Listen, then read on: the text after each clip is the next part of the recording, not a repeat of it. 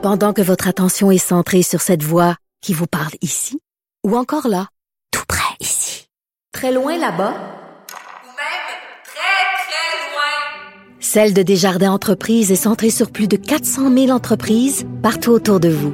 Depuis plus de 120 ans, nos équipes dédiées accompagnent les entrepreneurs d'ici à chaque étape pour qu'ils puissent rester centrés sur ce qui compte, la croissance de leur entreprise.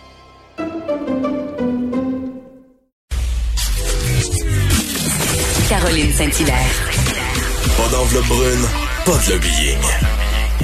Juste la vraie bonne radio, dans les règles de l'art. Cube Radio.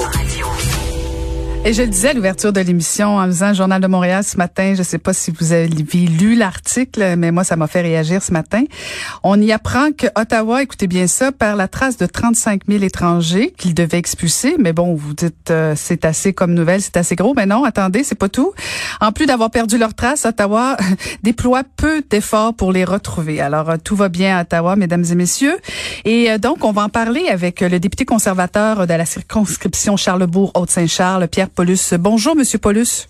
Bonjour, Mme Stéphane. Alors, vous êtes aussi donc porte-parole de la sécurité publique et de la protection civile pour votre parti. Comment vous avez réagi à la lecture euh, de l'article? Ben, on n'est pas jamais surpris lorsque ce genre de nouvelles-là arrive et qu'on, par rapport aux actions de Justin Trudeau. Écoutez, ça fait trois ans que je suis porte-parole en sécurité publique. Euh, euh, depuis janvier 2017 que je suis le dossier là, de, des migrants illégaux euh, euh, en particulier. Puis j'ai suivi ça de très près. On a posé énormément de questions, on a eu des rapports. Et on a toujours vu qu'il y avait un problème, un, grand laxisme au niveau de la gestion de tout ça. Mm-hmm. les coûts effarants aussi qui étaient estimés à 1,3 milliard sur cinq ans, il y a deux ans que là, on vient d'apprendre aujourd'hui que ça va être 2,8 milliards. Mais là, tout cet argent-là, investi, pris à même les fonds publics pour traiter les illégaux, euh, on s'aperçoit que maintenant, il y a des gens, leur dossier est traité, ils sont perdus dans la nature.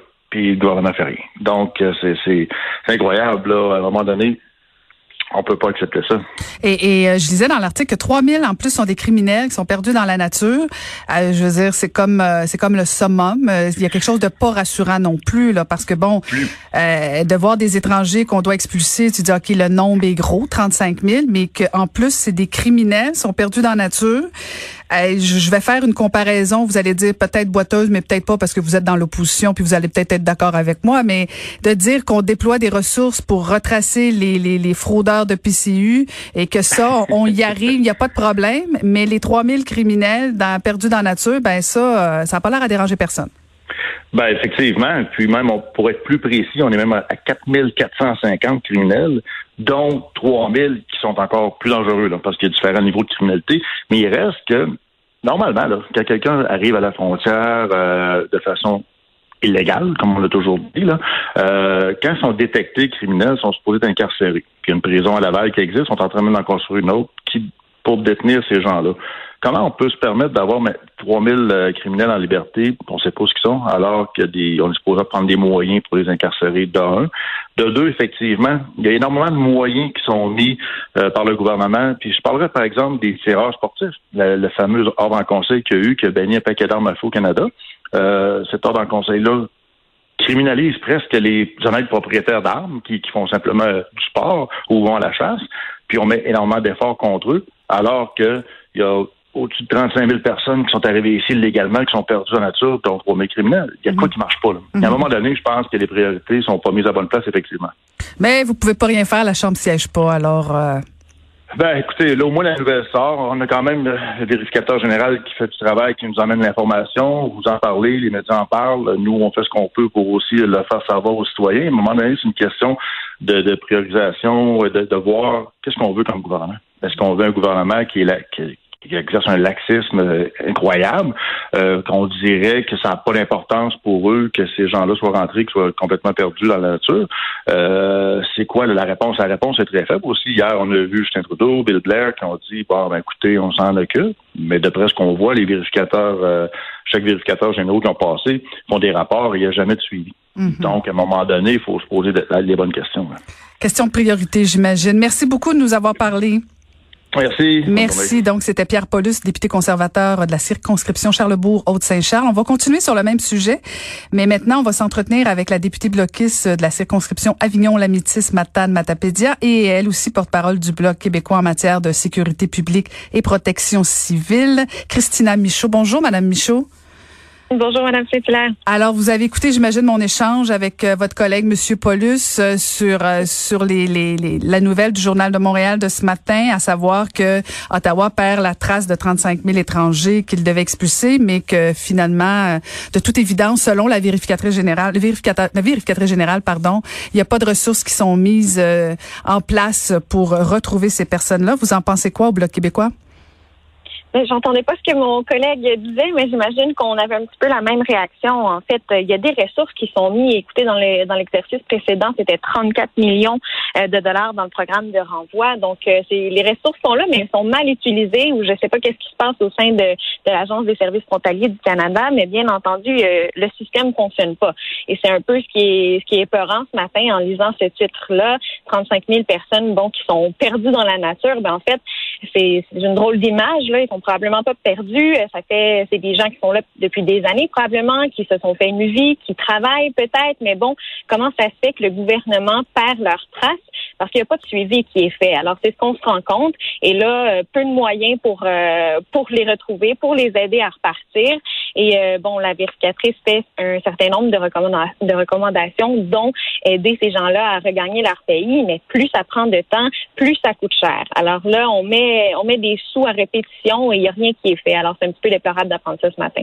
Et la vérificatrice générale disait aussi que c'est pas la première fois qu'elle fait cette euh, cette conclusion là, cette recommandation de trouver des façons de déployer des ressources.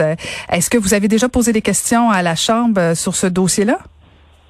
On s'intéresse euh, souvent ces temps-ci à l'Agence des services frontaliers, surtout en temps de pandémie, quand c'était euh, le temps de fermer les frontières, le gouvernement a traîné de la patte. Alors oui, on a questionné. Et là, on parle de, de ressources. Euh, peut-être qu'elles sont mal utilisées parce qu'il y a un certain nombre de douaniers entre vous et moi qui peut-être qui ont moins de travail qu'à l'habitude, qu'on parle de, de retrouver la trace de gens. Je peux pas croire que ça se fait pas avec les ressources que le gouvernement a. Je comprends qu'il y a un certain bon pour le partage d'informations, ça peut pas se faire, ça peut pas se partagé entre tous les ministères. Par contre, si quelqu'un a un permis de travail ou euh, si quelqu'un est enregistré quelque part, là, perdu dans la nature, oui, mais non, là, on devrait être en mesure de le retrouver. Alors, euh, on, continuerait de, questionner le gouvernement là-dessus, bien entendu, mais c'est un peu difficile avec euh, le, Parlement hybride qui siège pas tellement souvent cet été. mais bon, ce sera des questions qu'on va poser de notre tour. Parce que quand même, quand on fait allusion dans l'article, bon, on parle bien sûr de 35 000 étrangers qui, qui, devait être expulsé. Mais moi, ce qui me préoccupe encore plus, c'est deux choses. Premièrement, on nous dit qu'il n'y a aucun effort qui, qui, qui est mis en place pour les retrouver. Et deuxième chose, 3000 sont des criminels. Euh, je veux dire, 3000, ça commence à faire du monde. Me semble que dans une échelle de priorisation de choses à faire quand tu es au gouvernement, dire, ben, j'ai 3000 criminels qui doivent pas être sur mon territoire, me semble que je devrais déployer des ressources. Euh, je comprends que le Parlement siège pas, mais quand même, il me semble que des actions devraient être il me semble que le Bloc québécois a déjà fait preuve de créativité. Oui, exactement. Ben, 3000, vous le dites, 3000 criminels euh, qui sont là, mais il semble que ça devrait être une priorité de les retrouver. Euh, présentement, c'est pas une priorité pour le gouvernement. Et puis, je parlais de suivi, là, un, certain nombre de, de, mesures pour être mises en place dès maintenant pour avoir un suivi de ces gens-là. Vous parliez de la, de la PCU tantôt et de la, bon, la, la cherche, on recherche les fraudeurs, mais on demande aux gens de, de rendre des comptes avec euh, les gens qui reçoivent la PCU, de remettre à jour leurs informations. Alors, ça pourrait être ça qui est fait avec les gens qui ont des euh, bon demandes euh, d'asile en attente depuis des années, mais c'est pas ça qui est fait.